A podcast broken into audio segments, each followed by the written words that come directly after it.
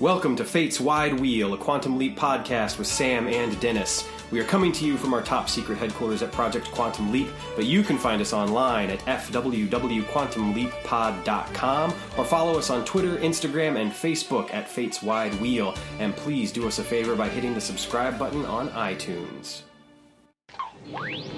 All right, here we are, ladies and gentlemen. Fate's Wide Wheel discussing Goodnight, Dear Heart. Um, directed by Christopher T. Welch, which is his second of four episodes that he would direct after Her Charm. Uh, writer is Paul Brown. Uh, this is his fifth out of 13 episodes he would write. It aired on March 7th, 1990. Our leap date is November the 9th, 1957.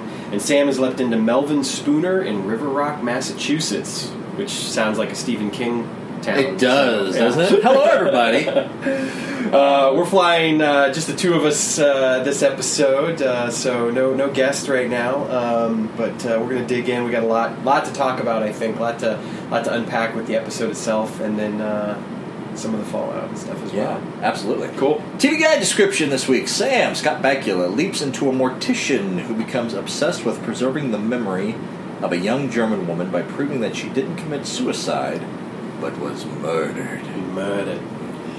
Um, yeah, uh, you know, we, we open up um, in the in the leap out. Um, well, we didn't actually get the leap out from Freedom, but it would have been great if we had because I feel like it would have carried over some of the somber tone. Um, Absolutely, yeah. You know that that we definitely did not get with the original leap out from Freedom, which went into double identity. So we go from If I'm Sam, lying, I'm dying. Sam Yeah. holding his dying grandfather, you Yes. know, to this. Mhm. Um, but uh, yeah, in Goodnight, Dear Heart, uh, he's confronted by the uh, uh, the spinning locket, Mhm. and um, the sheriff's there, Yes. and Played by W.K. Stratton. That's right. Seen before. Dr. Berger in Genesis. Yes. Uh, he'll go on to do some uh, some voices, radio announce voices, in a couple Dispatcher of episodes. voices in yeah. a couple of episodes. and then eventually also play Larry Stanton in uh, Trilogy, the three episodes um, later on in the uh, in the series. Fourth season, fifth season, fourth season, uh, fifth season. fifth season. Yeah. Yeah, that's what I thought. Okay. Uh, but yeah, so Sam leaps in. Sheriff uh, Lyle, uh, Sheriff Roundtree, is holding a locket in front of Sam's face, having a discussion. Yeah, and and one of the things I want to say just right off the bat is that I feel like that Quantum Leap went through a phase, you know, in the first season where it was trying to figure out what the hell it was and how it was going to be what it wanted to be. Uh, the bulk of season two so far has has been kind of nailing that down, with a few aberrations here and there, mostly because you had mostly because you had some episodes that were held over. Um, but for the most part, you know, you've got Honeymoon Express, you, you, you've got uh, Disco Inferno, you've got you've got these episodes that, that are that feel like real Quantum Leap compared to some of the episodes in the first season. Um, now, I think the really cool thing is more than just about anything we've seen before, we start to get into some inventive episodes, at least production wise. You know, even if the writing is maybe a little bit by the numbers in areas. And I think that one of the things I want to mention is that that locket is is so hypnotic Mm-hmm. and it sets the stage for a lot of what Sam is about to do and encounter for the rest of the episode. Sure. He's he's absolutely you know hypnotized by this situation, uh, you know, almost to the point of obsession. Um, and and so this is a really cool moment that that's kind of the first thing we focus on is this locket and it's right in front of Sam's face and it's like you know it is it's almost just like your stereotypical like I'm putting you under my spell sort of thing and it's really uh, I, I, I think a wonderful precursor to what we're about to get. Absolutely. And then through this discussion, um, uh, the sheriff says, I think this locket belongs to her. And Sam's like, who? The sheriff points behind him, turns around, and there is a dead young lady Yeah. laying on laying on a table behind him. He makes a comment, she's dead. And then we get the, the kind of cute line, Melvin, you should have been a detective rather than a mortician. Yeah, and and and W.K. Stratton, uh, who who is solid beyond a shadow of a doubt, and and and gives us some much needed levity in this episode. He's in, he tends to be kind of the comic relief. That and quite possibly the mirror image of Melvin. Uh, but I, one of the things I have to mention is that I didn't. I know that there are times he's definitely trying to do that northeastern, you know, sort of Boston accent. But there are times when he sounds like he's from Alabama, and this is one of those times where it's just yes, like, yeah. oh, WK. yeah. Um, yeah, it's one of those things where I, I didn't really think about that, but uh, yeah, the accents are kind of a little. Yeah, yeah. Yeah. And the thing is, is not everybody's even trying to do one. It's just No. that it, there are times when he kind of is, and I can't, you know, like Put a little, yeah, put a little Yeah. flavor on it. Exactly, you know, dropping his eyes and stuff like that, but not quite. I don't know. Yeah. I think that's one of those you either got to have everybody fully commit, Yes. or you just got to commit to uh, what do they call it, the American Standard dialect, right, that sort of mid-Atlantic kind of. Uh, you know. they were, yeah, just everybody, uh, you know, what you hear on the nightly news, just everybody settles into that Right. there.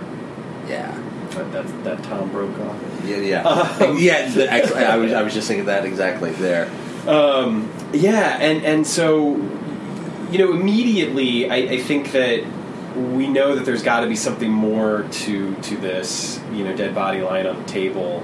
Um, you know, we get that he's the mortician. In addition to that, he's Sure. a coroner. As as Al will tell us later, you know, a lot of small towns they didn't have a coroner, so the, the mortician was basically just the de, you know de facto Sure. coroner as well. And so Sam, um, yeah, immediately is trying to figure out, you know, Yeah. So we should know uh, other information that we get dropped in this in this first bit. Uh, not only the locket, but it was found in the purse at the end of the dock where where her where uh, Hilla's body was. We're going to find out that the young woman's name is Hilla, and also one of her shoes was floating in the water yeah, below.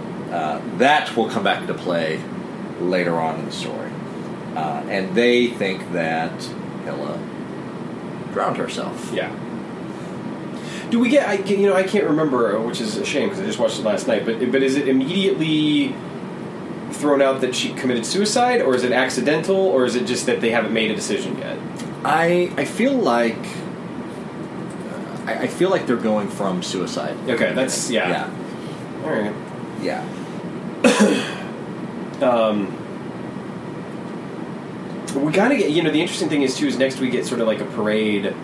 Yeah, of, of, yeah, Uh, uh, of introducing yeah. everybody. Yeah. So uh, after we come back from the the opening credits, there's a buzzer at the front door, uh, and this is where we meet uh, Greg Truesdale, played by what's this young man's name? Robert, Robert Duncan, Duncan McNeil. McNeil. Who, if That's you are a Star Trek Voyager fan, um, Lieutenant Tom Paris. Yes. Ensign Tom Paris. yes, Uh, prisoner Tom Paris. yes, Weird, transformed into a proto primal biological entity Tom Paris in one of the worst episodes of Oh. Star Trek in history. that was such a weird. That was a weird episode. More importantly, in one of the better episodes of Star Trek Next Generation, however, he played Cadet Nick Locarno.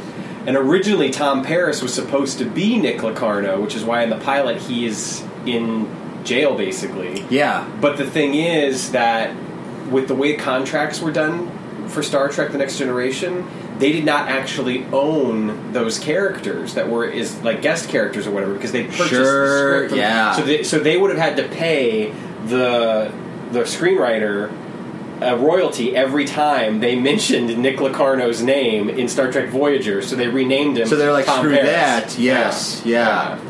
Ah, that's interesting. I didn't know that. Yeah. What, what was the episode of Next Generation he was in? the the the drumhead.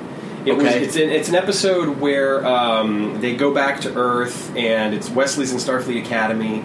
Uh, it introduces uh, Boothby, who is like the gardener that Okay. Picard Yes, you know, yeah. used to give a hard time, and vice versa. Anyway, uh, there's been a.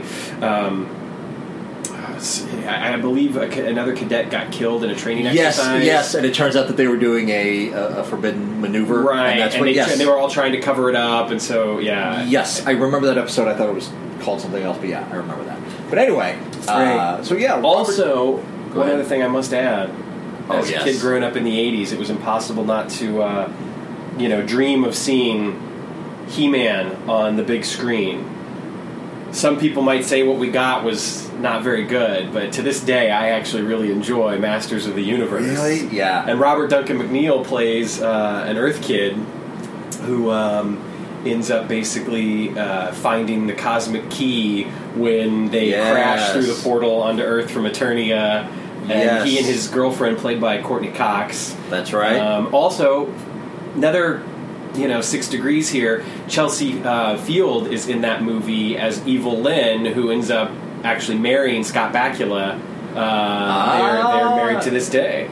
Comes Um, around there. Yeah, and they, they got together in like the mid '90s, right after Scott Bakula got divorced from his first wife, I think. Mm-hmm. And then they didn't get married for like eight or nine years, but then eventually they got married. They're married married to this day. She was even on a couple of episodes of NCIS New Orleans as well. Interesting. So there you go. So now we've we've So now we've come full circle. and of course there's also the Star Trek, you know, uh, That- that's Star Trek connection, right? yes. Of, of back Uh, the and then yeah, later on we're gonna we're gonna meet another character. There's a whole other connection there to a future series. But anyway, yeah, we got, we got Uh, lots of stuff. Yeah, so we're introduced to uh, to Greg Truesdale and his father Roger, um, and so Lila called Greg with the news of Hilla's death.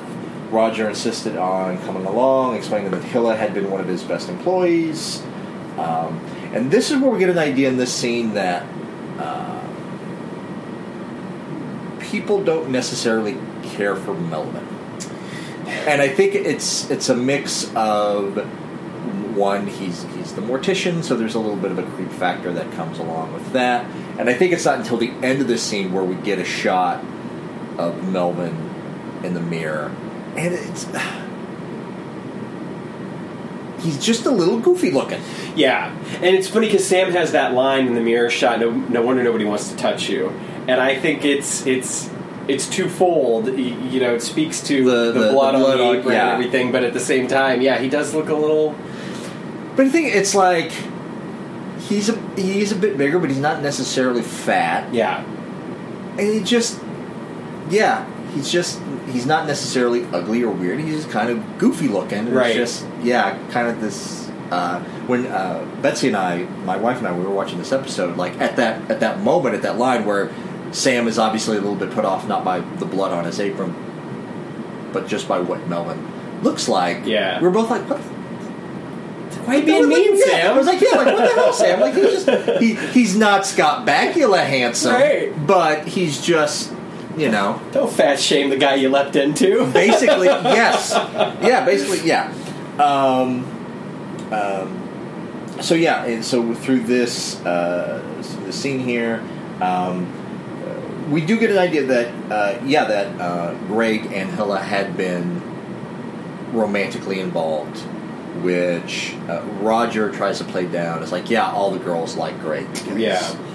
you know Yeah, it's interesting because he's clearly being protective of his son. I, one of the things that this episode does so well is that it, it, it, it is in places very subtle and very atmospheric. Um, and I think that these opening scenes, you know, play with a lot of that. Uh, and I think that some of the stuff here between, you know, like Greg and Roger and Sam, i there are some nice subtleties to to it, which is great because anytime I think the tendency is with a lot of, of you know mystery genre television is they're not often subtle, um, which makes it a little bit more difficult to appreciate the fact that it's a mystery show.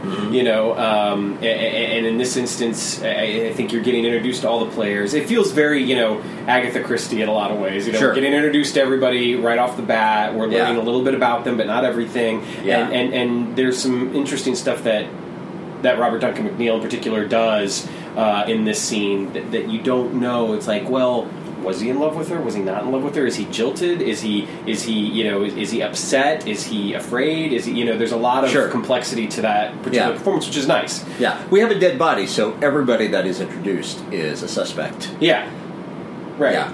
Uh, by default, we also get clarified during this scene that uh, Roger had hired Hilla as as a desk clerk at the lodge that he owns uh, because her family had been killed during the war, Yes. um, and then it's at this point he offers to pay for Hilla's burial. Right, because there's actually a line uh, where the sheriff basically says that she's going to have to be buried up in Potter's Field because she didn't have any money, and that's Mhm. when yeah, Roger's like, "I'll pay for it," and it Yeah. is an interesting moment because everybody kind of like, "You will," you know, that's interesting. Mm-hmm. Um, which kind of again kind of adds that further layer to the to the to the mystery of like you know why is why is he going to do that? Mhm. You know, what's he got? Yes, it's like yeah, it's coming off a little bit too magnanimous. Yeah, Yeah. Uh, so anyway, so uh, they leave. Uh, Sam looks through Hilla's purse, finds a uh, passport, and uh, he's looking at the locket again. And then a voice from behind him, who we come to learn is Stephanie Haywood, played by Marcia Cross. Um, uh, she comes in and she says that she and Hilla were friends, uh, and that she feels responsible for her death in some way. That she should have uh, that she should have stopped her. Yeah. And so the brief scene here. So now to bring around another connection, uh, do you you looked it up? I'm sure. Oh yeah, I mean, I didn't. I, I'm not quite sure exactly what the connection is that you were going to mention, but obviously, you know, she did uh, Melrose Place and Desperate Housewives. Yes. and- so yeah. uh, in the last season of Desperate Housewives, I had stopped watching it by that point. I really I enjoyed the first two seasons of Desperate Housewives. Did you ever watch the show? I watched the first season. Yeah, it was good. Yeah, it was. Uh, I, re- I, I the the first season is a very good, just like in its own self-contained story. It's like the mystery of why I can't remember the character's name. Um, I can't remember the actress's name, but it's the same actress who played uh, Sally on Sports Night. Yes. Her, uh, she narrates the entire series, and the first episode starts off with her character committing suicide, and the entire first season is her friends trying to figure out why did this woman who have who had it all why did she kill herself Right. and so by the end of the first season that mystery is solved Brenda Strong, Mary Alice. that's right yeah, Um, which also is another Sports Night alum is Felicity Huffman, who's you know one of the stars of the show. Mm-hmm. which i think uh, that's why i started watching desperate housewives actually Yeah, because here. of, of Felicity felicity, Huffman, huffman, yeah. but anyway in the last season of desperate housewives i had long stopped watching it by then uh, but uh, marcia cross's character goes on trial for murder Mm-hmm. and her defense attorney is played by scott bakula well, there you have it. and they ended up getting they ended up getting romantically involved of course they do. Sure Yeah, well, and, and this is you know talking about the subtleties and the layers. The introduction of uh, her character Stephanie Haywood is uh, one of the more atmospheric moments. I feel like the show, the lighting, the way you know the way that she's brought into the room, and it's it's kind of almost a a thematic element throughout the episode. Anytime we see her, there's something about you know like like she's usually bathed in a bit of shadow upon the first time we see her, and um, so it's really it's really interesting in, in this particular moment. Clearly, out of everyone we've seen so far, even with Greg's kind of, um, you know, he seems a little busted up about it. There's no doubt Stephanie seems the most affected by what has happened. Um, and and you know, there's definitely a sadness there. There's also um, she she has she speaks about Hilla. You know what I mean? In a way that the other characters aren't. She talks about like uh, you know the firebombing in Dresden. She talks about her father dying in North Africa. She talks about you know she she she gives these biographical details that go beyond Roger's simple like she lost her family in the war. Yeah. Like she's she knows intimately like what happened. And, and it brings Yeah. up a lot of images and it helps to add into that atmosphere that you know Hilla is, is is a German expat who's coming from you know from the war. Uh, I mean, we're only like nine years removed from Sure. the end of the war. Uh, I mean, the fire bombings in Dresden Mm-hmm. were terrible, and, and, and you know just wrought all sorts of devastation.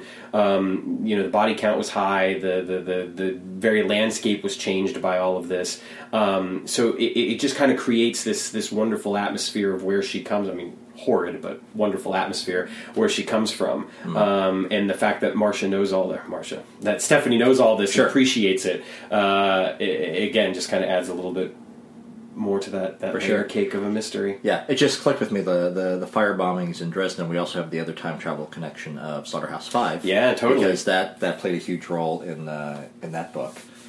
Great And, point. Uh, yeah, and yeah, it, it, it's important to remember. Yeah, we're just a few uh, we're just a few years removed from Yeah. from from World War from World War Two. And only like a month removed from Sam Beckett's actual birth date. So there's there is that as Yeah, there's, whatever. there's that as well. Um, so she leaves uh, crying. Sam offers to, to drive her home. She refuses. At this point, Al appears. We get a, a, a comical shot, a visual gag of, of him walking through Coming the out of the coffin. Uh, yeah, standing in the middle of, of, of the coffin. He is creeped out by it. Um, and yeah, so Sam tells Al that he doesn't really need him because you know he didn't leap in in time to save Hilla's life, and this is where we found out they, that they, uh, in the original history, it was just written off as a suicide by drowning. Yeah. Uh, Sam looks at her passport, realizes that uh, she had died on her 19th birthday, uh, and this is when, when he's looking at her body, um, he notices a a small circular wound on Hilla's temple. Um, and is, is it around this moment here where we, we really start to get the idea? We like Sam starts having like flashes. Yes, he gets the first of, flash. of, of, of, of Hilla on the on the hillside, and he starts asking. Um, um, he's just kind of like standing over her body, like like like what did like what did she do? What did she love? And this is where Al thought like, well, you know, who did she dream about at night? Sam asked, and I was like, well, probably. William Holden, yeah, Or James Dean. or or, or James one of the Dean, two, yeah. Probably the first movie she saw when she came over was Picnic, Right. uh, which will come back to play uh, later on. So we, we get this weird setup of, of uh, as Betsy and I were watching this episode, he is not just interested in in Hilla from from a standpoint of you know this is obviously why he's here, uh, and not just from a clinical standpoint of, of what killed her, uh, forensic standpoint maybe a better word, but he like he is he he starts to have a very personal obsession with her right off the bat. Yeah. Well, like I said, I mean, I, you know, it's not a literal thing at all. It's just a figurative, you know, metaphorical kind of device. But I think that uh, just from the very get go, and, and kind of he is he's being drawn into this this mystery and, and hypnotized by the locket, and y- you know, there's there's he's got to figure out what what happened. Sure. Um, and I think it's it, it, in some ways it's that idea that he is traveling through time to you know put right what once went wrong, and in this case, like he says, he shows up too late. So what else is he supposed to do but figure out what happened? Well, that's what we're talking about. It's a very natural yes, progression yes, for him. Uh, because uh, a, moment later on in the episode, when he's watching like the film reel of her, uh, uh, Betsy and I were talking, and she made the other comment that, like, man, he is really obsessed with this. But then I was also like, it's not like he has a life outside of this. Well, it's right. Not, it's not like he has other stuff to do.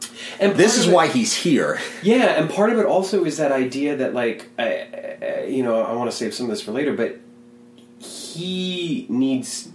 I think he needs to know who he's who he didn't save. Mm-hmm. Do you know what I mean? Sure. Like, it's not enough for him to just find out who did it. He needs to be able to appreciate who it happened to, and that's what makes Sam and this script even more interesting because he doesn't go the Laura route, which is something we'll get into later. You know, but uh, yeah, you know, there's there's a couple of interesting things that happen here. Um, one of which is that Sam, you know, offers to drive Stephanie home. Stephanie declines that and leaves. You know, and she's clearly put off even by the fact that he's offering uh, almost, Sure, you know she's yeah. like basically screw you i'm leaving even though she's very upset uh, there's also a wonderful little callback to al saying something like you know how i feel about dead people which is which is nice because it's you know what i mean it's something that's been established in the series already Mm-hmm. and it's and it kind of goes into that idea what i was saying earlier about how the show's so firmly established now that it can start to call back to things from previous episodes, which was really cool. And it kind of did that with um, Animal Frat, you know, calling back to the fact that his brother died in Vietnam. Uh-huh. Um, but yeah, these little character bits like this is Sure. it's, it's it's nice. Um, and yeah, again, you know, when he finds what he thinks is immediately is a bullet hole in, in her in her temple. Um, yeah, he's he's he becomes immediately like now he has to figure out exactly what happened For sure. and you know who did it. Yeah. So yeah. So yeah. So there's this moment like when he sees the bullet hole and he sees there's no exit wound. Determines that the bullet must still be in there, and that a bullet would help determine whatever. It's like this, this wonderful moment of just like this look coming across his face, like he knows what he has to do, and he starts to put the apron on and grabs a scalpel. and a scalpel to to perform the autopsy, and and ask how like I'm I'm a medical doctor, right? Like I know how to do this, and that's where like just by the fact that he's a medical doctor, is he qualified to perform an autopsy? Uh, I you know honestly I don't know the answer to that question, but my thought would be that because because we know he has you know a photographic memory, Sure. and because he which obviously is Swiss cheese to all hell, but uh, I I just have a feeling that you know when Sam was in medical school for all the six months that it probably took him to get through it. He, that's purely conjecture. Who knows? Yeah, yeah. Um, but he he he would know. Do you know what I mean? Like he would know Mm-hmm. Sure. enough about human anatomy to fig- to, to to figure it out. I, I just you know I think it's kind of a given um, about the, Mm-hmm. Sure. the character in the show. But but yeah, realistically, I, that's a really good question, and I'm not sure. Um, but uh, the interesting thing is too is I, I didn't necessarily get that he was asking Al so much that to confirm that he was a doctor, as much as he was affirming it to Al and saying like And yeah, I like you know I, I, like, I, I, can do this Sure. because Al starts to freak out and get squeamish and Sure. he immediately I mean, and, and and also very, yes, and also very re- realistically, it's a, it's a shorthand. If you've never seen an episode before, it's a shorthand to tell the audience Yeah. that Sam is a medical doctor. and That's how he's qualified to do this. Absolutely. Uh, but yeah, Al gets squeamish. He disappears out of the imaging chamber door. I think we get more shots of the imaging chamber door in this episode than we ever get in any episode. 'Cause It, it appears at least three times. We do, and not only that, don't we get? Uh, um, no, I think maybe it's maybe it's the next. No, it is in this episode. We get a hand link gag that has that I don't think has happened yet. Okay. Um, which is the where Al's reading something off of the hand link, and he gets like the first half of the sentence, and it's funny, and then and then he has to you know, Oh, smack it and then finish the sentence. Yes, like I don't think that's something we've gotten before. If we have, it's it, it's not It's sticking out. yeah. Yeah. So so uh, yeah, it, it is interesting that there are some things. Again, I just feel like they're they're pushing things forward. Sure. they're, they're starting to explore and, and invent. Um, and I think tonally, this episode does that as well as some of the the sight. Gags that we're getting, or not gags, but you know, Uh, I, I will say, like, uh, I, I didn't take like specific notes on Al's outfits, but Mm-hmm. all of Al's outfits in this episode, like, they, they, they found their tone with what his Mm-hmm. what his look looked like. They are very like the classical Al looks. Yeah. So I'm going to come back to that. So Al gets squeamish. He leaves. Yep. We come back to what probably is just maybe two, three, maybe four hours Yeah, later. Sam is pondering a piece of uh, Sam is pondering a piece of, of metal Mm-hmm. that at this point we can only assume that he must have removed from Hilla's head. right? And Al shows back up, imaging chamber door. We get a visual gag of of him Yeah, kind of peeking through. peeking in, which I think I, we don't get that a lot No. of, of them like really playing with that special effect, which I assume. I mean, I can only imagine like what what it took cost and, and, and production wise just to make that effect for for television Sure. at the time. So just like any kind of visual gag like that, Right. Uh, sure, but here's the thing: it is four hours later. Alice changed outfits. Yeah. And I think we've established in the show before, like, once Sam leaps in, like, Sam's time and Al's time runs pretty, yeah. pretty concurrent. Sam, uh, San Dimas time, I think, as we've called it before, the, the time travel trope. Maybe we should call it Sam Demas time. The Sam, is it, yeah. Ah. Aha! Um, it's terrible. but yeah, I, I did notice that, yeah, Al has changed outfits. Yeah. Which you wonder, it's like, does he feel so icky after having like been in the mortuary and seen the dead body that he just has to like go change? You go change, yeah. Yeah. Who knows? I don't know. or did Uh, he go visit Tina and then he did to change after that? I Maybe. Know. I don't No. I don't know. Uh, but we find out in the scene that uh, the metal that we assume come from Hilla's head actually did not come from her head. It was a piece of shrapnel moved from behind her ear. Yes, Um, which I wanted to interject real quick, just a little bit more about um, about the Dresden bombings. Uh, that there were basically a combined force of about 1,200 British Royal Air Force and United States Army Air Force uh, bombers that dropped more than 3,900 tons of high explosives and incendiary devices. Uh, it destroyed over 1,600 acres, and an estimated 25,000 people were killed. Um, it took place over four different raids between the 13th of February uh, through the 15th of February 1945. Um, it has been described as a war crime. Um, there are some, uh, uh, you know, even to this day uh, on the German far right that, that contend that it was a war crime.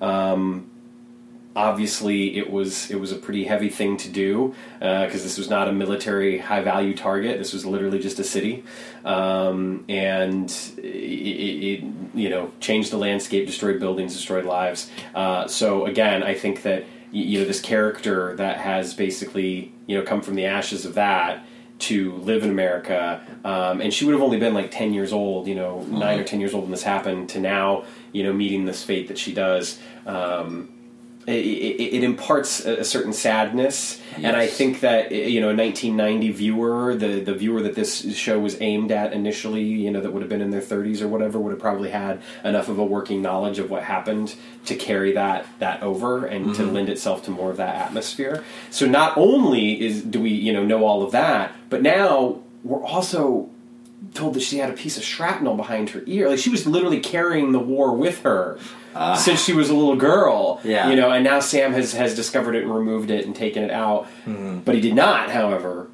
find a bullet. find the bullet. So here's the thing that Betsy and I couldn't figure out. Betsy is a guest host by proxy, I guess, on this episode. Uh, and the Right. fact that, that we that we have a son, it's it's very difficult for us to work out us both being here. Yeah. For, for an episode for her to guest on. Uh, yeah, bring him over. Uh, so so at this point, he couldn't find a bullet. There is no exit wound. From this point on in the episode, why are they still so convinced that it was death by gunshot? I don't know. I think you know. I, I I Because to me, like like like you know, like not finding a bullet hole and no exit wound, that would determine whatever it was. It couldn't have been a gunshot. Yeah. Uh, yeah, I that's that is a a a very good question. And and one of the things that I will say is that Sam you know, while he he he does back off a little bit on the on the bullet theory on getting shot, but he still contends that she was murdered. Yeah. Um, but even so, later on in the episode, they're they're they do a dive in the lake to find the the To find see the if they can find the gun, yeah. yeah. Yeah. Um I don't know. Yeah. Other other than just To him, Yeah. it's probably to him. It's just another part of the mystery. Hmm. You know, I mean, that's the thing. It's like because the way the episode has been set up, it's really the perfect sort of drawing room mystery idea where it's like, you know, not only uh, are we investigating this murder, but in addition to that, we don't know how it happened. It's like you know, it's like the guy who stood on the block of ice to hang himself, or what? You know what I mean? Like Sure. it's like it's like there's some sort of mystery here, Sure. and not every not all the pieces of evidence are, are, are present. So how are we going to figure it out? Um, and I think not finding the bullet again, you, you know, like you said, it, it does make you wonder. Well, why don't you just rule that theory out? Sure. But for Sam, he's you know he's he's already diving in, so he's just going to go with it. And we've seen him do stuff like this before, really. So Yeah. it fits with the character. It, it does, but uh, let's not. With this episode, we'll try to keep it a little bit spoiler free, just to, to Sure. be fun. But he does pick up an item in this same Yes. scene that we're that Betsy and I are like like. Betsy had never seen this episode before, and I'm like, "Have you figured it out?" And she called it out, Yeah. right away. Yeah, I mean, sure. I, I think the explanation he offers when he picks it up about the scuff marks and about how you know she just dragged and everything, though, is also Mm-hmm. Sure. I don't know. Yeah, but Yeah. anyway, um, so they don't they don't find um, they they don't find the uh, bullet hole. Right. Uh, so the next scene, uh, Sam. Well, there is a really interesting thing here too, where Al says the thing about maybe she committed suicide, and Sam doesn't believe her, uh, believe Yes. that, and Al is like, "Why not?" And Sam's response basically is like, "Because if she had, I wouldn't be here." yeah And I think that that is is a really cool moment for Sam too, where it's just like he know he's figured it out. You know what I mean? Mm-hmm. Like he knows what he's doing now. It's like there's a reason for him to be here, and if she just killed herself, why would he be here? yeah I don't know. That that is true. Yeah, that that's Why wouldn't he have gotten there yeah. before? that's a good moment. Yeah, and there are other moments that happen in the scene where where Al starts to realize that, that Sam is becoming a little bit obsessed. Yeah. with this. Yeah, for sure. Yeah. Um, and so at this point, uh, Sam goes to visit uh, Greg at the Truesdale uh, Lodge. And we get a cute little moment where Sam is talking about walking a mile in people's shoes, but not getting the opportunity to drive their car very often. Uh, Like- yes, because oh, of course he's in the He's the in, hearse. yes, he is. Yeah, he is in the he is in the hearse there, and so he's going there to uh, to pick up an outfit for for Hilla to be to be buried in. yeah. and so we go into Hilla's room. Uh, starts playing uh, a record. Do you recognize this song? No. I couldn't tell you the name of the song, uh, but you remember where we were in the series? We've heard this this episode. This not this exact same version of the song, but we've heard the song before. No. The pilot episode, Okay.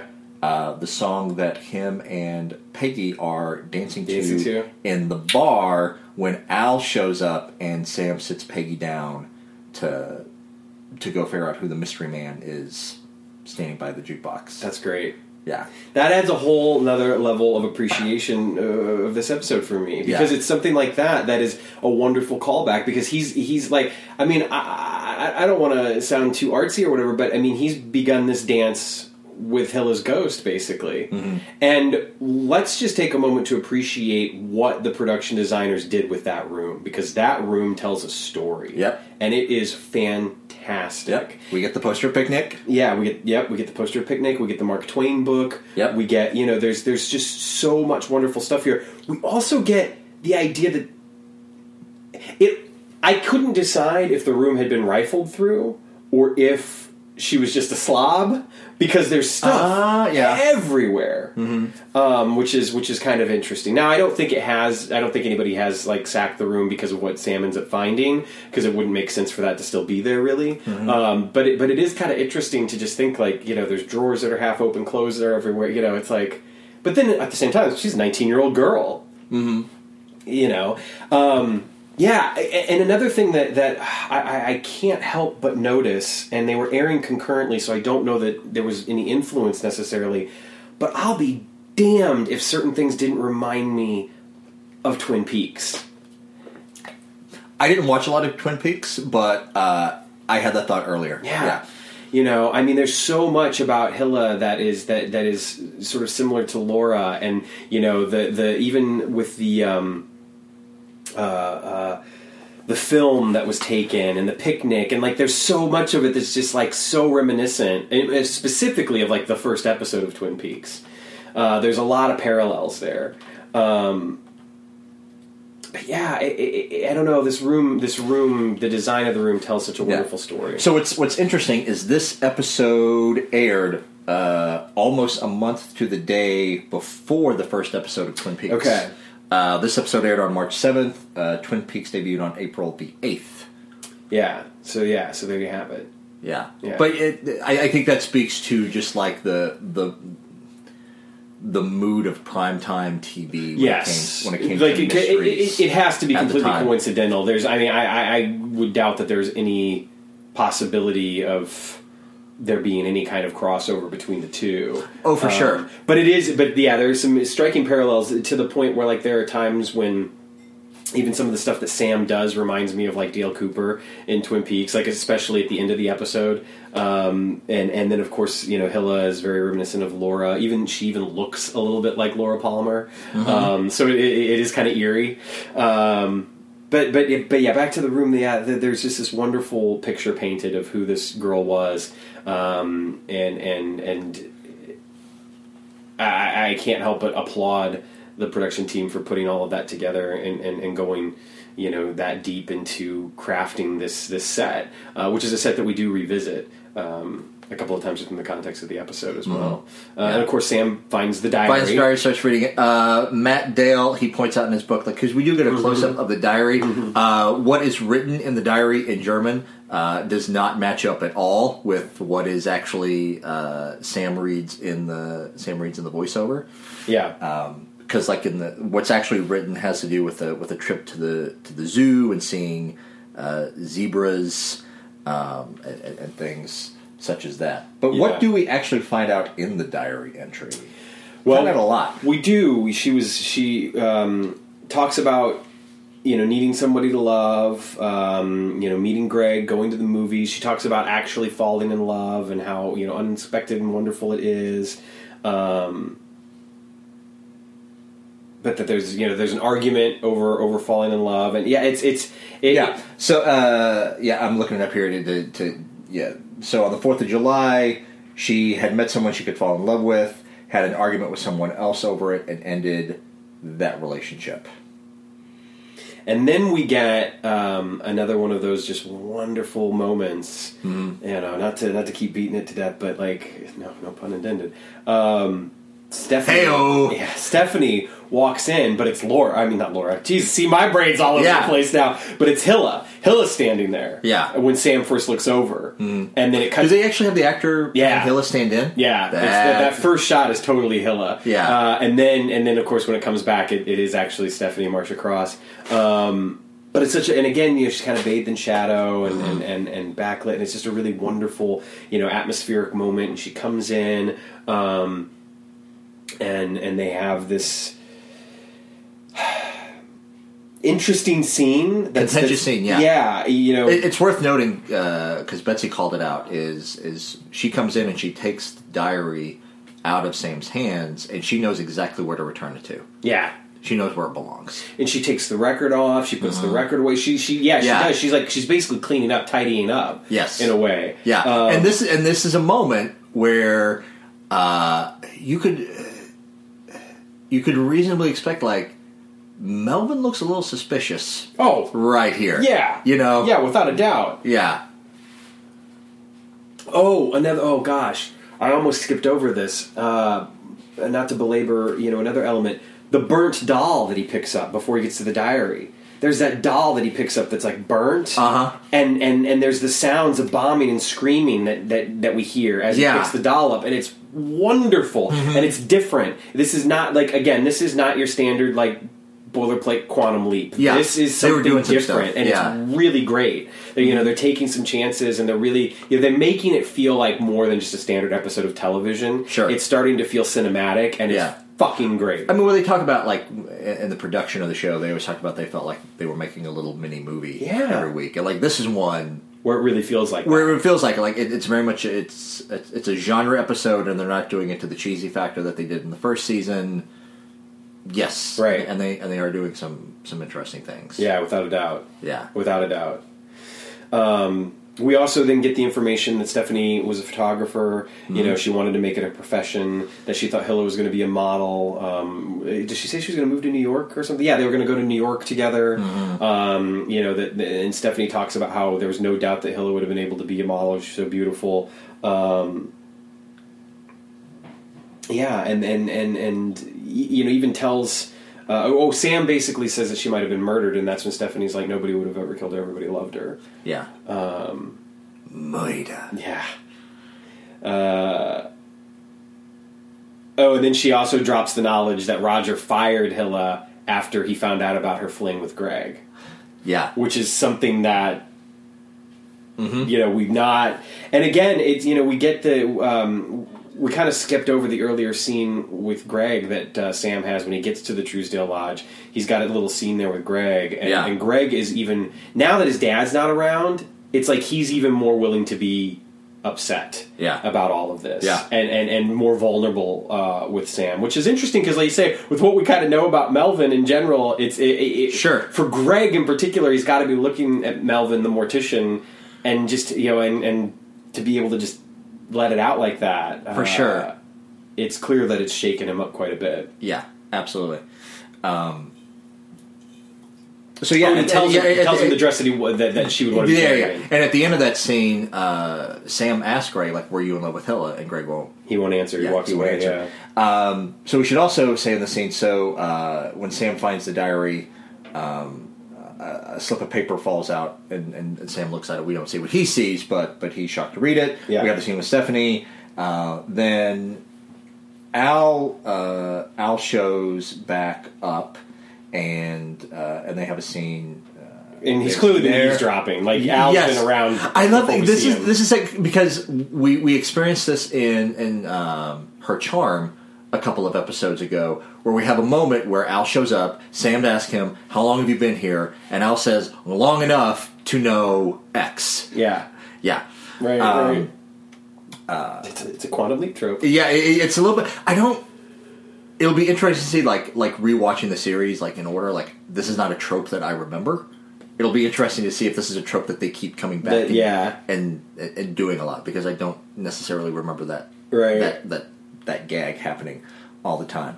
Um, but this scene ends with the reveal that the slip of paper that Sam's find was the result blood of a blood test, and Sam says it in a dramatic fashion that two people died in the lake Yeah, because Hilla was pregnant. because Hilla was pregnant. Yeah, Yeah. yeah.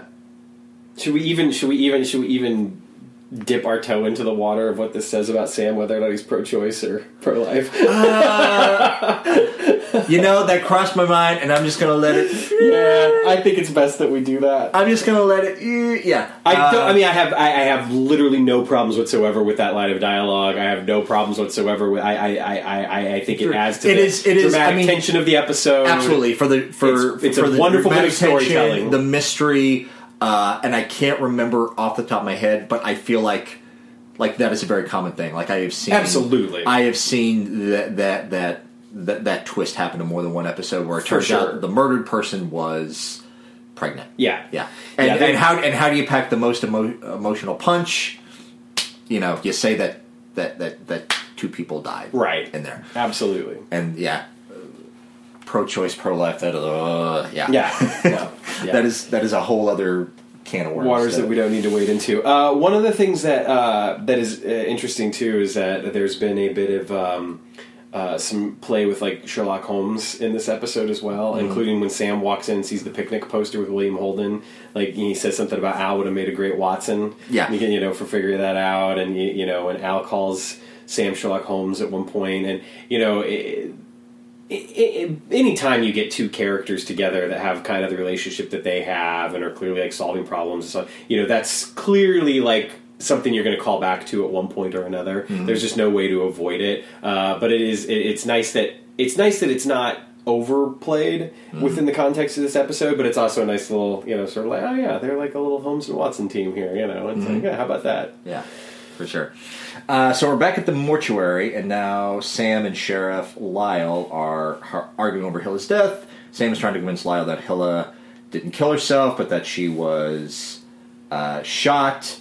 Uh, and then Lyle responds, basically saying like Melvin has become obsessed with Hilla and is But in a very it- gross way. Yes, it is. Uh, yeah, Like basically, like just saying, like you know, there's a, a young naked blonde girl sitting on the there's table a over there's there. like, yeah there's a necrophiliac element Yeah. perhaps to to this. poor Melvin. Melvin never did that. Yeah, but this is where we get, and we were talking about this off mic before we started recording. This is where we get an extended mirror shot Yes, uh, of, of of Lyle and and Melvin uh, speaking to each another other. one of those sort of inventive, yes, done it- before it- moments. and so you know, obviously they they accomplish a lot of these mirror shots throughout the series by having a double sided set with the actor standing on the other side of the uh, of the glass. And so, watching the scene, it was obvious that with the kind of mirror that they were using, that that wasn't what they were doing. Right. And so, when Betsy and I were watching the episode, we're like, "That was a really cool shot. Like, how do they accomplish it?" And then we figured out it's like the angles are just a little bit off. Yeah. But the way they end up accomplishing it is that they have uh, Scott Bakula and the actor who plays Melvin standing shoulder to shoulder with each other, so that the way the camera angle hits, we're seeing over Scott Bakula's shoulder, but in the mirror, we're seeing the actor who plays Melvin yeah, and Lyle, and you can see that as as uh, as Sam slash Melvin is approaching the mirror. Just for a split second, you can see the two actors' shoulders right up against yeah. one another. And it was like when like, how weird was it to shoot those? To shoot those scenes, especially when you're playing the mirror image. Yeah. Because I'm guessing Quantum Leap was a semi-popular show. This wasn't, you know, when, when you get a guest starring role on a TV series, this wasn't like now where you could like pull up a tape or something or a DVR and like watch an old episode really quick.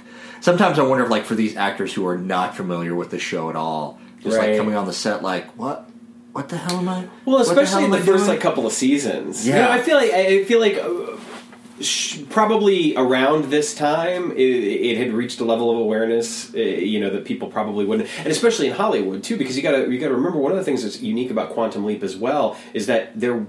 There were no other like anthology type shows really on television at the time on a major network at the time. Um, you know, they were all your kind of your standard narrative Thing. kind of you know, Uh, television programs. There was a short-lived one called Amazing Stories. Yeah, but was that a network show? Uh, I feel like it was NBC. If not NBC, it was ABC, and I feel like it was produced by Steven Spielberg. Uh, but that was almost like uh, a more basic, sanitized version of Tales of the Crypt, sure. Okay. uh, but for regular network right. Right. television. It did. Yeah, it ran on NBC from eighty five to eighty seven, so it would have been pre. Okay, okay, okay, got it. Um, so, so you got to think though that that in some ways, much like a you know, um, it it probably attracted a lot of actors because it was a wonderful opportunity to get on television but not have to commit to a full like season of TV or Sure. whatever. Yeah. Um, so yeah, but but even then, for this particular scene, yeah, you have to just kind of imagine it's like, what? What? what, what am I doing? What am I doing? Uh, all Okay. right. Am Uh, I reacting, or is he reacting, and then I'm doing what he's doing? Doing, or- is this a mirror game? No pun yeah, intended. and it's one of those Yeah. like, uh, and I understand like you know like the, the production schedule and everything. It's like I really wish they did more scenes like this absolutely throughout the series. And we we talked about this before. I, I wish they just took the opportunity to use those actors more uh, for shots, but. um, But anyway, so they're having uh, so they're having this argument, and this is where uh, I think this is the scene where Sam kind of accuses Lyle of uh, of his uh, his badge having been bought Oh yeah, by uh, by, Roger. Yeah, Yeah, by Roger Truesdale, and, and, and Lyle has a line: "Nobody owns me except, Except my, my wife." Yeah, yeah, Which is another one of those, you know, it's because Sam is kind of like going a little overboard, perhaps here with that accusation. But it's nice that you know that Lyle doesn't take it too seriously, and in addition to that, uh, you know, brings some levity, injects a little bit more levity into the episode. It, he he is our comic relief. He really is, yeah.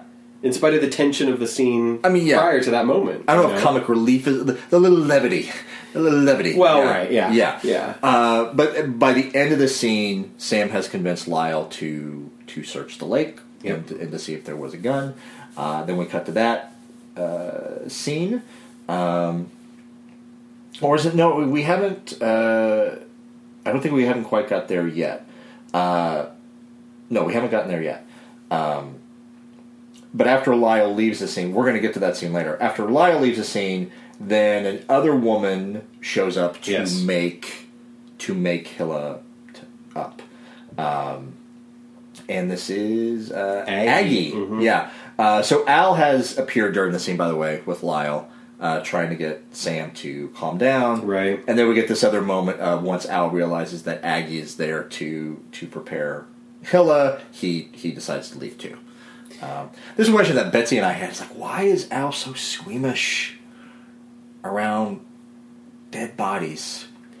He's he's been in Nam. Well, maybe that's He's why. He's been at war. maybe that's why. Maybe he saw enough of that and he doesn't want to see it anymore. Yeah. You Oh no, know? yeah, it, like it, yeah. Uh, At the yeah. same time, at the same time, you know, going back a couple of episodes to her charm, he's the same guy that would have had no problems like killing Nikki like early. Yeah, you know what I mean? shoot, yeah. It is an interesting dynamic. Yeah, I feel like uh,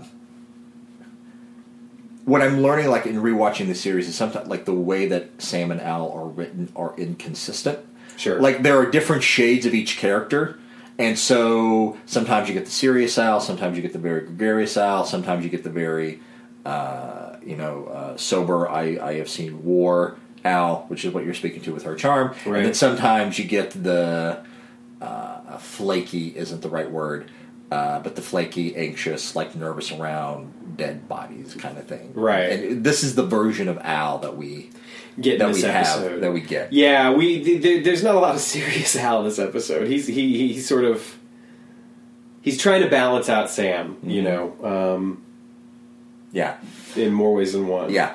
Uh, so from here we get to uh, we get to the scene of uh, of Sam sitting in uh, Hilla's right because he's watching a the dress. film. Yeah, he's forgotten the dress Yeah. and needs to go back and get it. And this is, I mean, just again, some really fucking great stuff that they do in this episode that they've never done before. We're seeing this black and white footage of Hilla. It's it's clear that the footage is different as well. Like we're getting like multiple, you know, views of of, of, of who she is at different times. Um, yeah, it's just it's just some really great stuff. And Sam's sitting in this dark room watching this black and white film. He's got a record playing. He's you know, and again, I think it goes back to that notion of it's not only that he wants to know what happened, he wants to know who it happened to. Um, and sure, there's something atmospheric about it. There's something kind of obsessive about it. There's something sort of like you know neo noir almost about it. But it's not. I don't know. I never. I never thought Sam was being creepy. I didn't. Yeah. We were talking about this off mic beforehand, like when Betsy and I were watching it. Like, it was like, yeah, no, he's like kind of. Yeah, I don't think so. I mean, Because there's nothing about. I, I can I can make the argument either way. Yeah. Because there's nothing about it. Like he's not. He's clearly not lusting after this girl. True. He's not like falling in love with her. He's not. It's just clear that every time he's looking at, it, he's just like, "What happened to you?" And to, in order for him to figure out what happened to her, he needs to know who she is. Mm-hmm. And it's just. It's just. You know. It's Sam. It's just Sam being. Uh, you know, a, d- detective, sort Yeah. of, in, and getting into the psychology of the victim in order to maybe figure out the person that killed her. You know? Absolutely, yeah. Yeah. But but speaking to that, it's it's in this scene where like he's watching this film. It's like she's so full of life. She had survived this war. How could she want to kill herself? And just, just like, yeah, not Yeah. understanding it. And now like having to explain to her, it's like, for one, if she was pregnant, unwed, I mean that Right. that could have very well been its own motivation, right there. Where was she going to go? What was she going to do? Yeah, yeah. she had she she literally had nothing. Yeah. Um, and so Al is very much. We don't get Al being the voice of reason over Sam a whole lot. Right, right. Uh, and this is one of those episodes where where where he is being the voice of reason, which is refreshing because they could have very easily gone the other way, and he could have been creepball.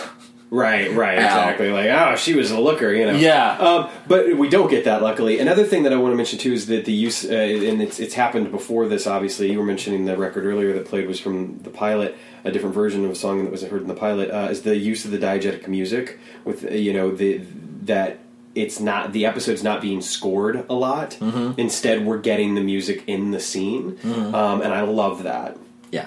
and it's something that we don't you know we we don't get a lot in the same way Sure. do you know what i mean like Yeah. it's it's it's a lot of times music within quantum leap rightfully so because it's a good way to do it is used more to set the time and place as opposed to set a mood Mm-hmm. uh, unless of course it is uh, you know the actual score that's being played over but the fact that it's used within the scene itself Sure. and it's also setting the mood as well as telling us of something is is great. I love stuff like that. Yeah. you know, we're going to see something like that in the season two finale. That I think is another great example. Ah, yes. One of the you know one of the finest examples of Yes. diegetic music Yes. in the series. Fantastic. uh, but this scene ends with with Sam telling Al that he thinks Greg murdered Hilla because Hilla had decided to to break up with him, and Al Al doesn't he doesn't believe this. He thinks Al is just um, he's become obsessed with Hilla, and he's reading into the situation what he wants to read into the situation. Uh, but at the same time, Al is not giving any other theories as to why Sam might be there. Right. Well, and this is also where we get the uh, we get the um, the Laura call out. yeah. Um, And so this, uh, yeah, this episode is kind of aping that that genre a little bit. Yeah, because little bit. Laura, I mean- uh, Laura was a 1944 movie that uh, was about a detective who falls in love with a woman in the course of investigating her murder. Yeah, it's. I mean, it's a fantastic film. It's a, it's a film noir. It, it, it was Otto Preminger, Gene Tierney, Dana Andrews. The the thing is that what what separates the like the parallel is obviously there, but I wouldn't even go so far as to say that the episode's aping it because I feel like the episode is very. Ape is very everywhere. It's like, it's like taking that as an inspiration. Yeah, yeah, absolutely. Um, and and so the call out works well. You know, it's almost like what I was saying about the Sherlock Holmes stuff. It's like there's nothing really Holmes and Watson about Sure. Sam and Al, and there's nothing about you know in this episode even. But it's just a, it's just sort of a call out to say like you know here's this thread. Sure. Now we're going to weave it into a completely different tapestry. Here's an idea. And I Yeah. think that yeah, and I think that the Laura thing is is very similar to that. yeah. Which speaking of, uh, Of course, we should mention that one of the the big differences, not to spoil the film Laura for you, is is that spoiler alert. it, it, I, I mean, the detective takes it to such an extreme that it literally destroys him in the end. Like it's you know, Yeah. um, Another interesting tidbit I read up in the week. Otto, how do you pronounce his last name? Pre- Prem- Preminger. Preminger. Uh, what I found a, a fascinating tidbit is that he had been returning to film acting for like after 20 years, and there's a scene of him in a bathtub that when he saw the footage from like the like the rush, the dailies, like whatever they call it, like when he saw the footage like the day after, he kind of had a little bit of a breakdown because he didn't realize like how much he had aged. Oh wow! like he still pictured himself like like like the younger leading man ingenue type character that he had been playing the last time he did film acting. And then he saw himself on film 20 years later as what he actually yeah, looked like now and it and it kind of messed him up a little bit yeah. I, I I could imagine. I can imagine. He actually uh, he directed a lot of uh, great films. There's a couple of my favorite films, including Anatomy of a Murder and uh, In Harm's Way. Um, both Ah. what was it oh i remember in harm's way that like that was a movie like my mom and dad had taped off tv and, they, Yeah. they had it saved but i can't remember what It's, exactly that it's movie World War was II about movie. John Wayne, Kirk Douglas, Uh, Patricia okay. Neal. Yeah. it, it basically starts with the the right before the bombing of Pearl Harbor and goes up. I want to say to Midway. okay Yeah, I think it goes all the way to Midway. Um, anyway, yeah, it's a great, great film. It was based on a novel. Um, you know, it's a little melodramatic, and uh, certainly some stuff in it that would be considered problematic today. Sure. Although, uh, yeah, I don't know. Given the context, uh, yeah, I think that it's. I think the couple of things that happen within the film that that would probably be considered problematic today uh, are resolved in ways that I don't think would necessarily be as problematic. Mhm. I don't know. There's a rape that, that occurs within the film. Okay. Um, and the the victim ends up committing suicide, and then the the uh, attacker Mm-hmm. he basically ends up committing suicide as well. Um, but he kind of dies a bit of a hero's death. Uh, okay. So it's like, eh, you Uh, know, okay. But yeah, I don't know. Okay. Anyway, that's that's Anyway, a whole other that's, discussion. That's a whole other thing. Um, but anyway, uh, so now we get to the scene of them dragging the lake, uh, Yeah. trying to find the gun, uh, which they which they do not, which they do not find. right um, and and that uh, but but sam also tells lyle at this point that hilla was pregnant Yeah. um, and and kind of hints to the fact that Greg, greg yeah. was the father um, we get this really interesting scene that comes up next where like first of all roger is a shit in this in the scene Yeah. um, but they're like at an archery range. Sure. And and you know Sam the sheriff are confronting them Mm-hmm. and you know trying to get some more more information. Uh, and Sam drops the bombshell that Hilla was pregnant. Yeah. Um, which kind of shocks everybody. Um, and then Greg is all like, you know, he knew that they were going to go get married. Mm-hmm. They were going to run off together. Um, Yeah, but this is the thing. It's like uh, Sam says, like no, like her diary says, like like she tried to break it up with you on the Fourth of July. There's fine, like that was impossible because Greg was at a archery right. archery tournament, and uh, and that that he had actually won the tournament, so so it was impossible. So whoever whoever Hilla was breaking up with, it was not Greg. Yeah, it's interesting. It's interesting to uh, to see Sam sort of shaking all these trees and not getting any apples. Yeah. you know, because we we so often you know we see him kind of struggle with things, but often it's because of stuff that's out of his control. And in this episode, he tends to be very much in control of what he's doing, um, even if he's driven by sort of this obsession. Sure. um, he's still in the driver's seat, Yeah. and um, and so yeah, to see him coming up short and all of his theories getting you know the hole Sure. poked in them right away, uh, and, and you know even at this point, I think it's Roger. Yeah, Roger is you know very takes umbrage with the fact that he's accusing his son of stuff, Yeah. and, and is like, get your facts straight. You know, Who are you? Yeah. yeah. It's also important enough to clarify that that that Greg says not only had they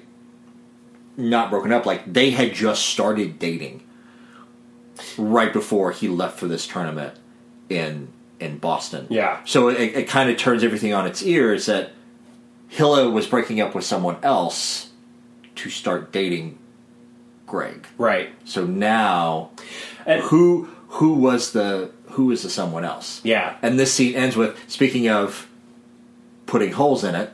uh, Roger takes a shot with his bow and arrow Yeah. with the target, and it does not escape Sam's attention that That arrow looks like it could make a that hole. arrow looks like it could make uh, it could make a hole in, Yeah. in in the side of in the side of someone's head.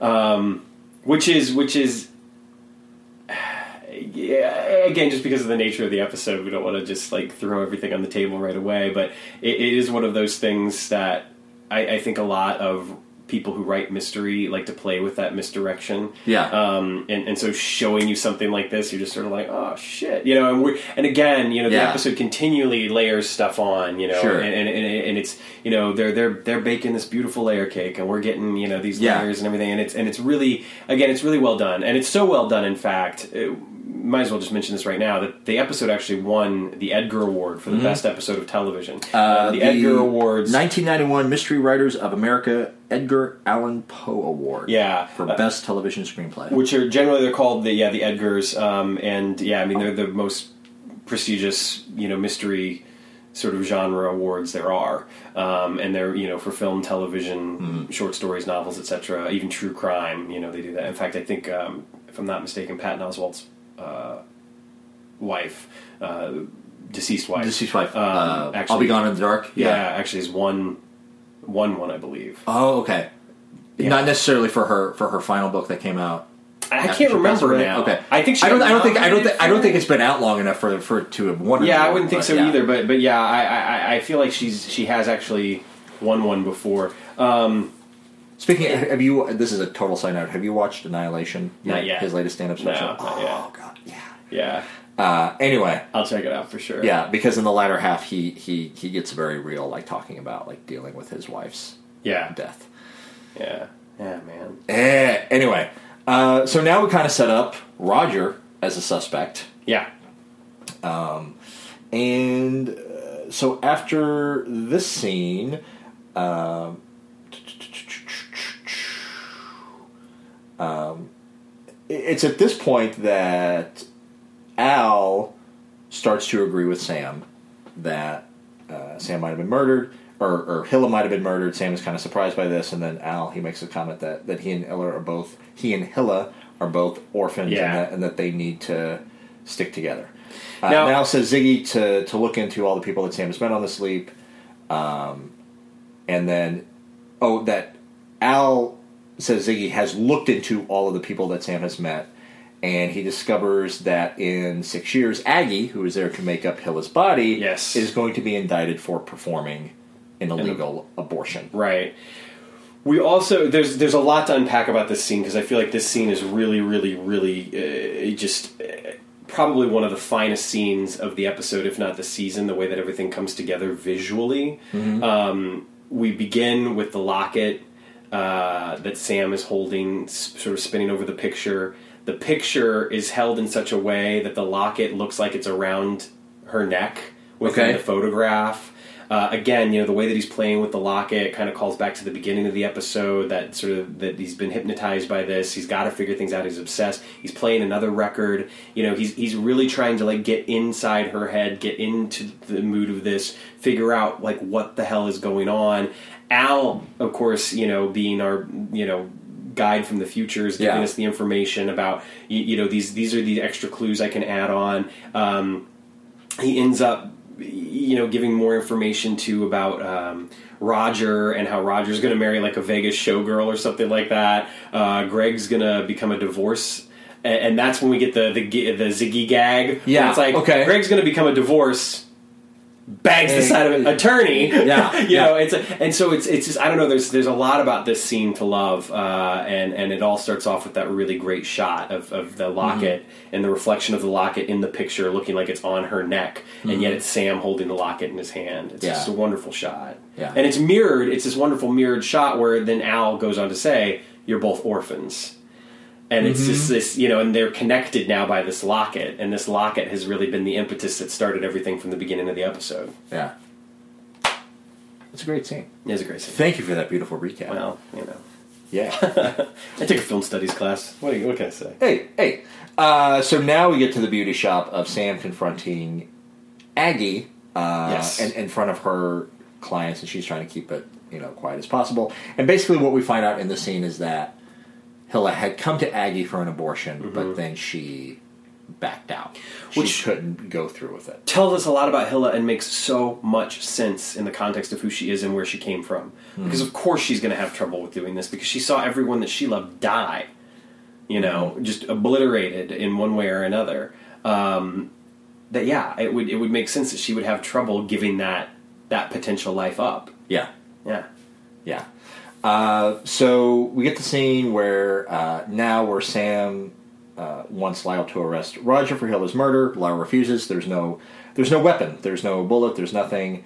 Um, and he orders Sam to to go through it. Like Yeah. I think this is actually where we get the mirror shot. This Yeah, is where yeah, this is where we get the extended yeah, Yeah. this is where we get the extended mirror shot. Which again, never done anything like that before, and it's like, bam! This episode is really, a, a, you know, uh, it's breaking new ground for Quantum Leap. I dig it. yeah. I dig it.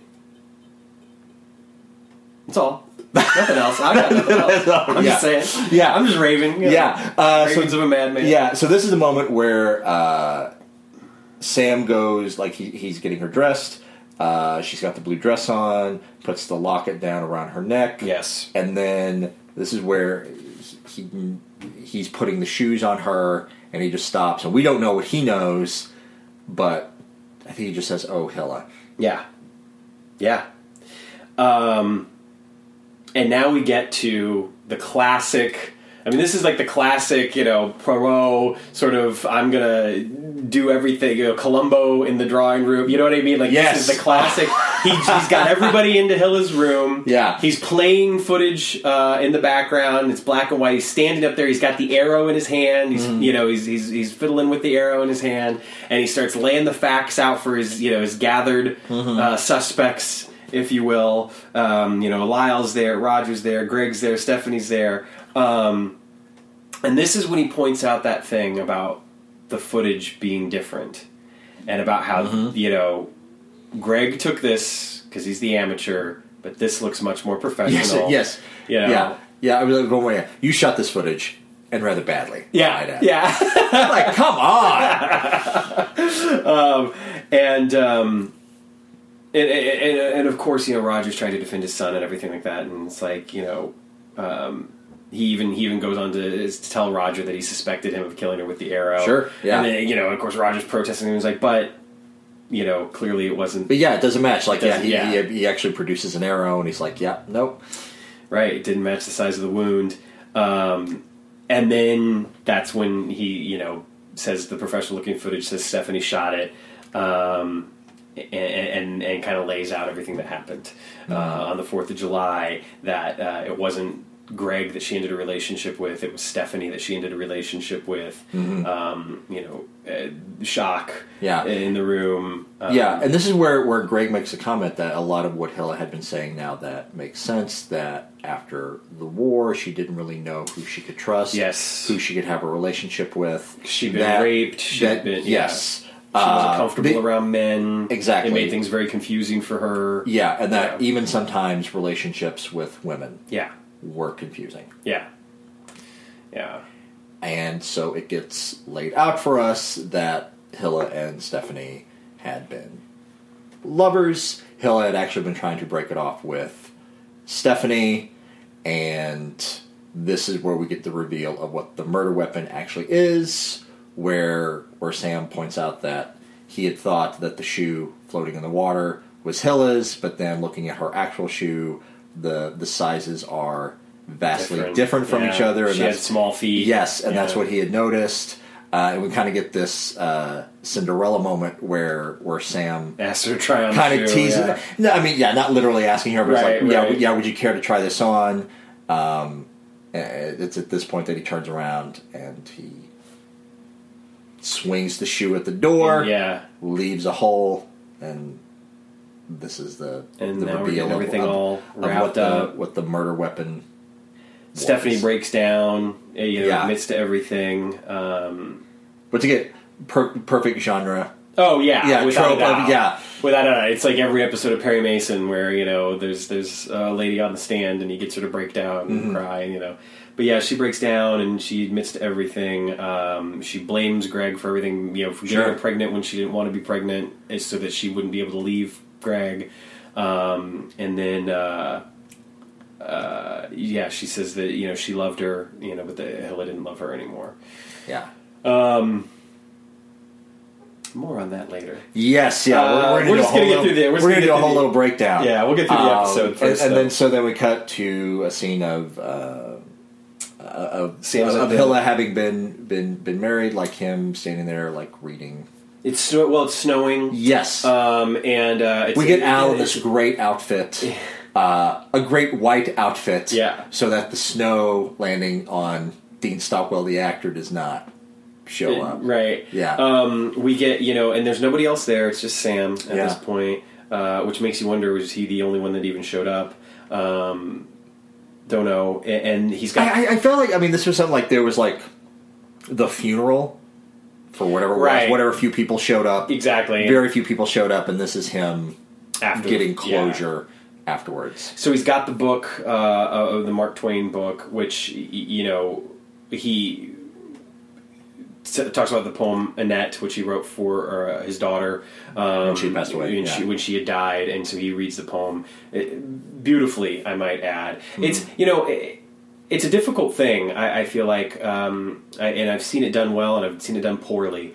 Um, when an actor has to read poetry, uh, like in the context of something as a character, Sure. and it's either you know milked beyond all recognition that it doesn't even sound like a fucking poem anymore, or it's done so beautifully and subtly and just honestly that it works. Yeah. And this is one of those moments where it works. Another one that I can think of, believe it or not, is Christopher Plummer in a little flick called Must Love Dogs, which Ah, okay. there's pretty much nothing else redeeming about that film whatsoever. But there's a point he plays uh, Diane Lane's father in the film. Ah, there's a point where okay. he has to recite um, uh, some poetry uh, at a birthday party, and it's one of the most fucking beautiful things. It's like it's like if you have to wade through a hundred minutes of a rom com with John Cusack and Diane Lane just to get this like you know thirty seconds, it's fucking worth it. I sure- promise. I'm sure it's on YouTube. Yeah, it's probably on YouTube. yeah. Um, but no, it, it's really well done, and, and you know, so he and, and name checks the title of the episode. Sure. Um, Take one drink.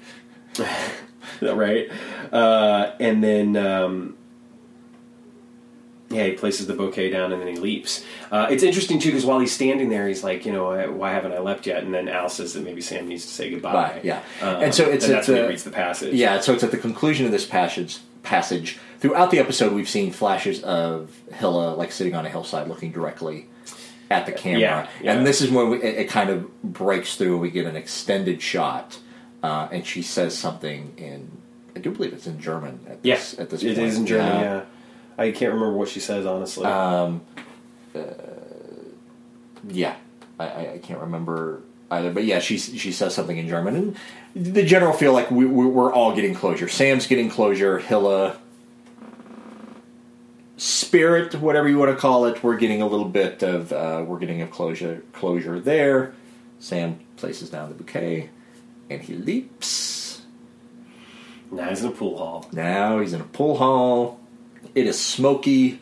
Blues music is playing. Yeah. Someone is singing, and he's expected to, to, to take a shot.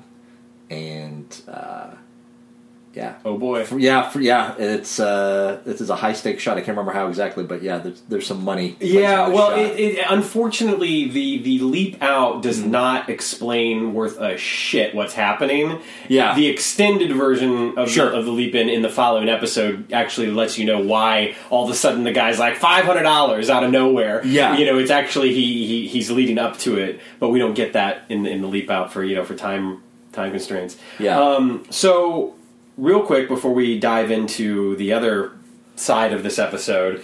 Um, I, yeah, I, I think that the the quality of this episode, um, y- you know, is just way up there. I think that some of that has to do with the chances that they were willing to take. Uh, a lot of it has to do with the writing. Um, Sam's performance, Scott Bakula's performance, is, is fantastic. Um, I think that it's it's kind of a high watermark for him. Um, as I was doing some research about the episode, I you know I noticed uh, deservedly so it ends up on a lot of top ten lists. And, and and I see why. I don't know if it'll end up on mine.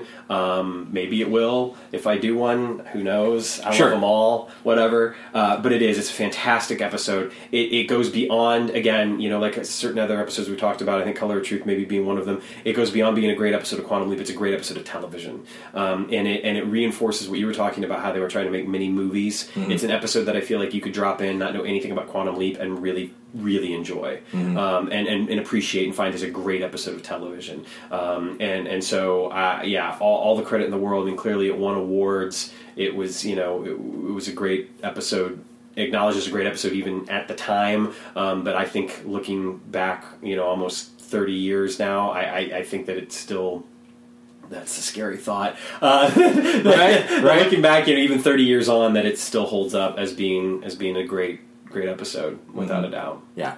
I, we were talking about this off mic beforehand. When Betsy and I watched it, I think we were taking the episode a little bit too literally when we were watching it the first time. Mm. Uh, uh, it would be more of like a straightforward drama, and just like kind of being drawn in uh, and distracted, maybe a little bit too much by the, just by how obsessed Sam gets with Hilla Yeah. over it. But then like reflecting on it and like realizing like no, this is a this is like truly like a a genre episode. Like I said, not aping the movie Laura, but kind of taking that seed and and uh, leaping off. Uh, leaping off from that point. Uh, it went from being an episode that I fondly remembered to what the hell to oh yes yeah this is a great episode Yeah. yeah it kind of Well- it made a circle I think that the thing is, is and it's and it's something that's a little subtle. Um, I mean, maybe not for some people. I think mm, for me it was uh, that in addition to Sam wanting to know who this person was in order to figure out what happened to her, I think in in some ways he identifies with her a bit. She's an orphan. You know, Sam has to feel like an orphan. She just wants somebody to love. You know, it's the only thing missing. It's like or that's what's missing from her life. It's like that's what's missing from Sam's life. You know, it's like I think that, that there's he identifies a little bit with her, um, and and yeah, I think that that kind of carries Sure. over into his his obsession. Yeah, and we, and we kind of touched on this earlier. It's it's a unique situation that happens a few times throughout the series where he leaps in after someone has died, yes, and his mission has something to do with bringing closure to that person's Right. death. And it's like even though like he has absolutely no control of when he leaps in, right. there's probably a little there's some guilt. Yeah, absolutely. because Sam because Sam is he certainly has a savior complex without a doubt. So it's like, well, if yeah, if I didn't leap in in time to save this person from dying, i i- it's Yes. uh, yes. Uh, and is this the, this is this is the first episode that we get of this nature, right? Like it's the first episode where he's not there to save someone. You know, it's they're already dead. yeah, Yeah, so it, it, it really kind of turns the convention of, of the show on its ear in a lot of ways too. I mean, it really it, it, for quantum by quantum leap standards, it ends up becoming a wildly inventive episode. Honestly, in a lot of ways, both you know visually, aurally, um, y- y- you know the plot. I think it, it, it really changes the game. It starts to again they've established what it is that they do, and now they can start doing Do- other stuff, doing that. And I think that that's that, that's sure. kind of one of the cool things about it. yeah. So the, it, it's very much. Uh, uh, yeah, it, it is very much. You know, it's obviously it's it's a mystery of like trying to you know obviously figure out after the fact why someone has passed away. It just popped in my head. Uh, there's a great play that I have. Uh, I've only read. I haven't seen a production of. It's called Dying City. Uh, I, I do believe it's by Christopher Shinn, and one character in in the play has a great monologue talking about uh, her obsession with the TV show Law and Order, and her figuring out why people love Law and Order and CSI and all of those procedurals. Is that they is that they all have this structure that uh, someone at the beginning of the episode dies Yep. and this entire team of specialists they they come to life they come together to figure out how this person died. I mean it's like police detectives lawyers doctors uh, people who work tirelessly and will not rest until the mystery of that person's death has been solved and therefore in a way symbolically reversed. Yeah. and that whether the writers of these shows realize it or not, the reason why people love those kind of shows is that it taps into this fantasy that when we die, no matter how we die, that our death simply won't be accepted and, and, and people will move on from it, but that that that like like like special people like police, detectives, hosp- uh, uh, doctors, lawyers, like they will work tirelessly until they figure out why you died. You won't just be grieved and moved on, but the That there- your, yeah. your death will be your death will be answered and vindicated Right. in some way. That's no, that's that's great. I mean, that's what Sam does in this episode. Yeah, You know, he's he's looking for that kind of that vindication. So I I, I, I mean, that's it is kind of in a weird way a comforting thought. mm-hmm. You know, yeah, something horrible happens to someone, that there are people there that are going to try to figure it out. Yeah. That it's their job. hmm You know, whether or not that's necessarily exactly why they do what they do. That you know, from the beat cop to the detective to Sure. the you know prosecutor to the judge to the coroner to the Mhm. you know, it, it is. Yeah. yeah. Anyway, so should we should we, So should we dive into the meat? Let's Yeah. do it. So, um, we're two straight dudes, Mhm. but we're gonna have to talk about some stuff. Yeah, Yeah. All right. So um, when this episode aired, uh, apparently, and I say apparently because the truth of the matter is, I've not been able to actually find any like primary sources for this.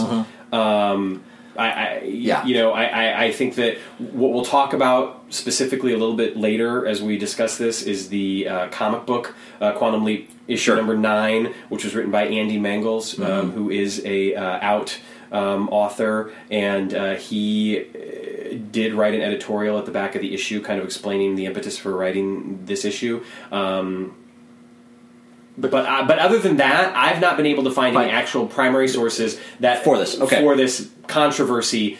Apparently, Surrounding the, the episode, backlash okay. that it created within the gay community, uh, that there was there were letters written, and, and Yes. even Deborah Pratt talks about it in Matt Dale's book. Sure. Yeah. So uh, the controversy is to, to backtrack and play it out is that uh, a, a lot of people in the in the gay community were very unhappy with this episode because uh, th- they felt that the, the fact that, that Stephanie was was a lesbian and also a murderer, those two things tied together did not represent gay people in a in a good light Right. and they were uh, they were very, very unhappy about that. I, uh, I I looked and I couldn't find it. I do remember reading the article about this when I was a kid, uh, and it's noted in Matt Dale's book. Um, th- this first came out in the press, uh, broadly speaking, at the time.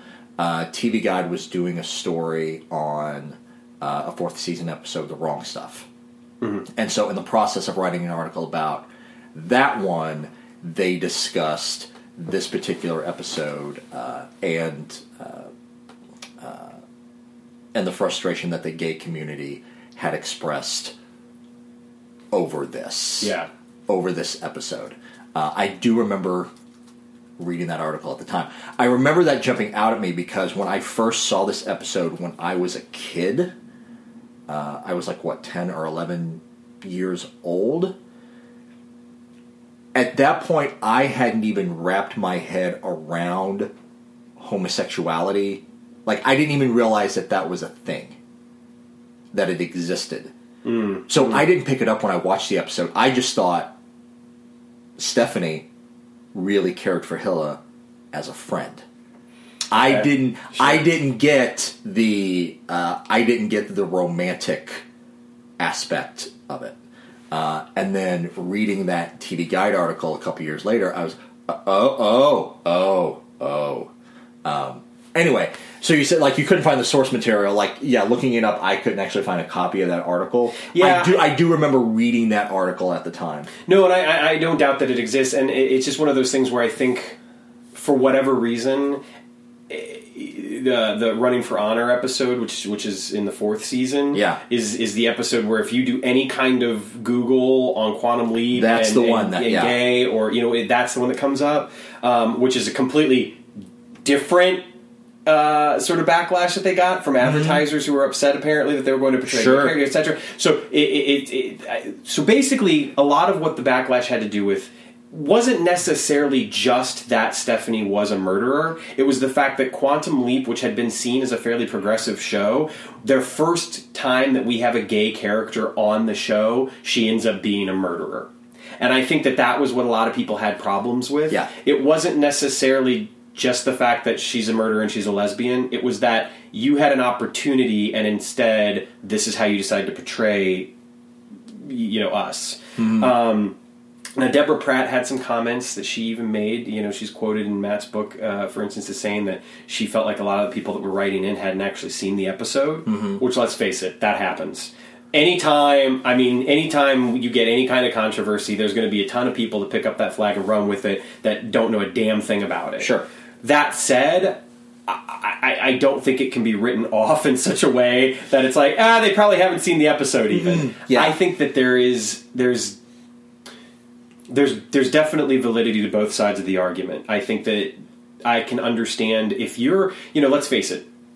One of the things that I read actually was a um, a report um, from the National Library of uh, Medicine uh, from the National Institute of Health, uh, basically about uh, gay, lesbian, and bisexual content on television.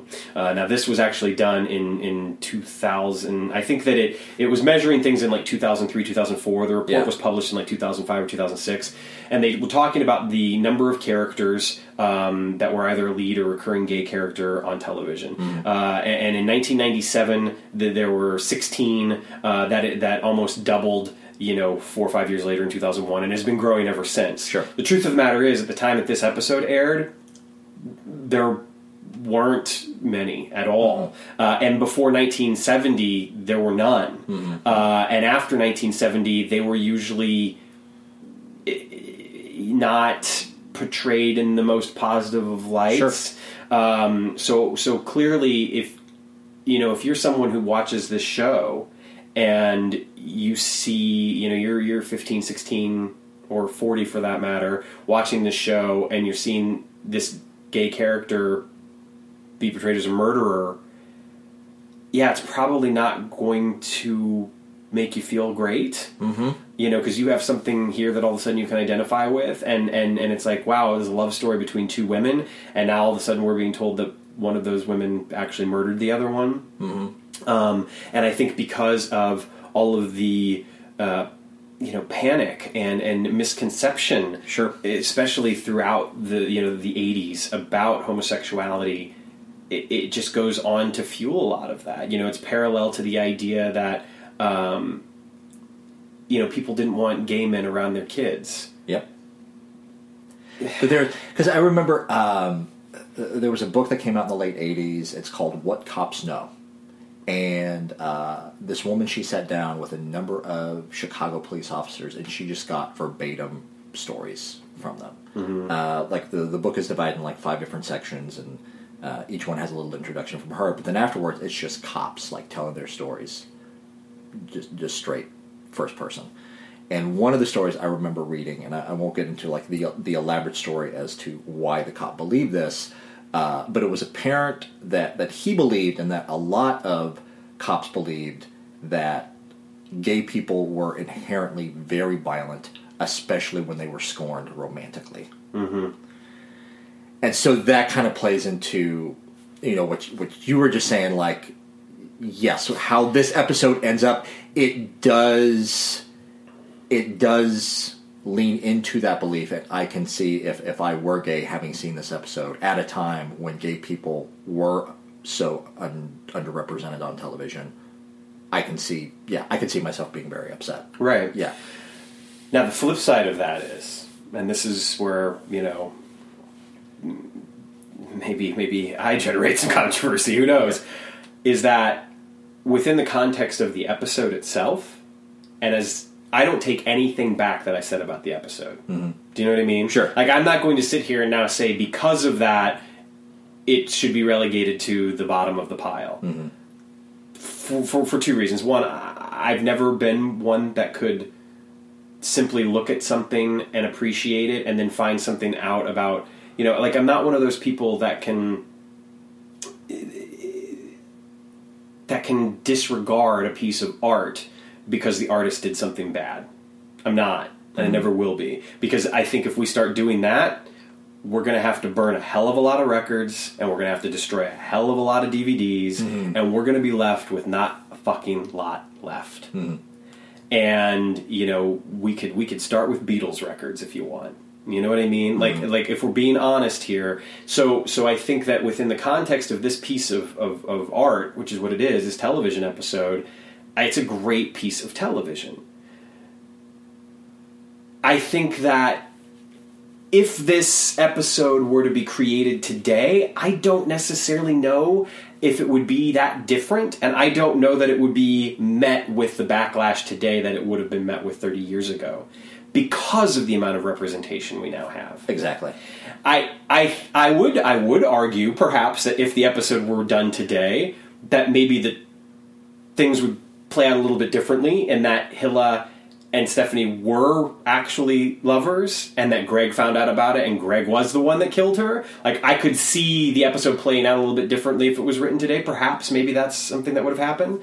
Um, but again, I think that really the crux of the issue ends up being the representation and not the actual character. Yes. If that makes sense. Yes. So, following up on all this, writer Andy Mangels, uh, who, who's written uh, comic books and, and, and novels, um, he's actually been involved with a lot of Doctor Who stuff, so I'm familiar with him uh, quite a bit. He wrote uh, an issue of the comic book, um, issue, Issue number, nine, nine. yeah, and it was called Up Against a Stonewall. Um, and his his hope, basically, with this comic book was to um, sort of redeem both the character of Stephanie um, and The harm that this episode had done. yeah. Uh, so, the, so the gist of it is, is that he leaps into Stephanie after she's gotten out of prison. Uh, she served twelve years for manslaughter. Um, she apparently w- was allowed a camera while she was in prison, so she was taking a lot of pictures. She became kind of a bit of a minor celebrity. Um, she, you know, after she gets released, uh, and Sam has leapt into her at this point. She gets released, and you know, immediately they uh, you know, like an art dealer wants her to take pictures, and you know, they they're really excited to her uh, to have her around. She she meets like Andy Warhol. She uh, um, ends up becoming um, or falling in with members of uh, early lesbian rights group, the Daughters of Bilitis, um, and you know, soon after that, uh, we start to get stories uh, uh, of some of these other characters, um, including a, uh, and this is in quotes, a drag queen supermodel, um, Clarice, actually Clement, who shares a story of his rough childhood, how he was kicked out of his home when he was 13 when his father caught him cross dressing, um, and apparently he was beaten uh, by the police during a raid on a gay bar. Now, at this point, Sam is, you know, fed up about all of this um, and, and asks Clement to be a part of his new exhibit, uh, uh, which is on discrimination and police brutality against gays. Um, it, it, it's at this point, you know, the the comic book really kind of starts to to um, you know not only talk about it but show images uh, uh, of the violence. Um, and at this point, you know, Sam starts to become politically involved. Uh, ends up apparently developing a romance um, with uh, with one of the lesbian uh, rights members. Uh, there's a fight scene. There's all sorts of stuff. Uh, what we close upon um, is a scene where Sam, as Stephanie, is taking pictures um, outside of a bar in New York in Greenwich Village, and it's the Stonewall. It's June 28th, 1969.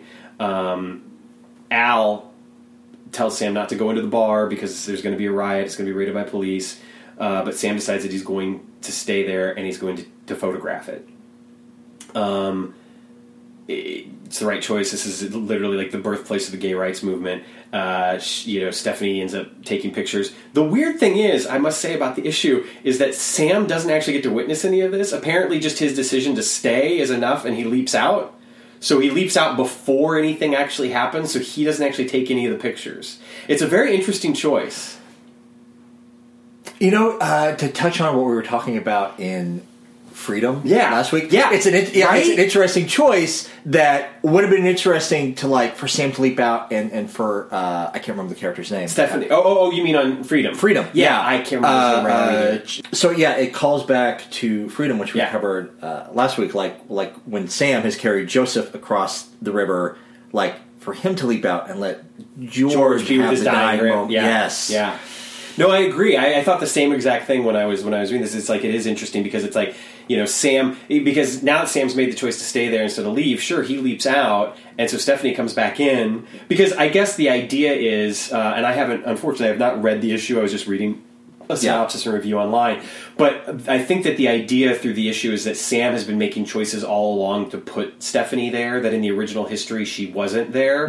But because of everything that Sam does to lead her there, now she's there. He leaps out. She does get to witness it. She does get to take the pictures. And I think that it, yeah, that's a testament to. It's a smart way to do it, you know. So kudos to, to Andy Mangels for deciding to kind of go that route with it. Um, and of course, uh, you know, I think I, I doubt that there are many people that aren't aware. Uh, but you know, Stonewall um, was was a gay bar in Greenwich Village in New York City. Uh, it had been raided before by the police, um, and then there had been reports of brutality. Uh, there had been some issues with you know uh, apparently. Uh, noise complaints, etc., Sure. sort of stuff. Uh, well, eventually, on the night of June twenty eighth, nineteen sixty nine, they raided, and and at this particular night, um, the people in the bar decided they weren't going to stand for it anymore, uh, and it really is considered the you know the birthplace of the modern gay rights movement. Um, it's actually the reason why we have a gay pride parade, and that's Sure. why it's held when it's held uh, to commemorate that. The first pride parades were actually held uh, a year later in 1970, and they were in New York, Los Angeles, San Francisco, and Chicago. Um, and so uh, I, I think that by putting Sam there and putting Sam in Stephanie's shoes and giving giving the issue the weight that it deserves and giving the proper representation uh, that it it does. It does. It, it, it kind of it completes his you know the author's mission of sort of redeeming that character that episode. And it's it's fucking fascinating because I just can't help but wonder man if we would have been able to get things like this in the context of the show Sure, I was how like amazing how like if this had been a fourth or fifth season right episode. Yeah, that would have been that would have been really interesting. it would have been It would have been interesting to, to see if television audiences were ready for that, oh yeah or or I mean- or more importantly, I think the I think television audiences would have been ready for that. I think the more important question is, would NBC have been willing to back that episode? yeah Yeah, because I think an episode like that it would have gone beyond like what let's say running for honor did, which I think was well intentioned, but that wasn't uh, perhaps a well executed episode either. Yeah, yeah, I, I yeah, I, I, I think you're absolutely right. I, again, it's one of those things where you know, were the show being produced today, we would get episodes like this, mm-hmm. which is is great. But what I would not want is for them to be like the, the the timeless version of this. Do you know what I mean? Sure. Yeah. like the thing that's wonderful about quantum leap is it never tries to get overly didactic mm-hmm. instead it just is and through that we get to learn stuff which is awesome and so I, I, I, I would i would i would hope that we would get that episode if it were being done today who knows But it could end up looking like timeless. yeah and no one wants That's unfair. I want to go back. I want to give time because timeless. It's, it's finally come back on. I want to Yeah. go back and, and give it uh, give it a. Yeah, I want to give it a fair shake too. I, I don't know. I don't know. It's going to be difficult. It just looks so goddamn slick. It is. Yeah. Yeah, Yeah. But anyway, doesn't seem very honest. anyway, that's So- another that's another time travel. It series. is. So so I guess in in, in closing, um, you know, this this part of the episode up uh, is that I can absolutely understand where the criticism came from. Sure. Again, particularly with the idea that you are having such an underrepresented community put on television in a fairly prominent spot on a Friday night on a show that, while not a hit, is certainly you know has has some eyes on it and has Mm-hmm. Critics on it. And to decide to you know to go that route, I can understand why people would have been upset. Um, I think again though, just within the context of the episode, it's it's a weird thing. And Mm-hmm. and again, I think watching the episode now, it's hard to be upset because the representation's out there. I don't know. Yeah. Write me your hate mail. Tell me I'm wrong. I'm more than willing to to concede a point, Yeah. especially if people. You know, let's face it. If there's someone out there who's watching that episode now and they still are offended by it and they still are upset by it or bothered by it, that's worth noting. And and it's something Absolutely. that I don't think either one of us can can speak to. Can really talk to. Yeah. Yeah. So it'll be interesting to hear people's thoughts. Speaking of, yeah, write us. Uh, Facebook, Instagram, Twitter, at Fates Wide Wheel.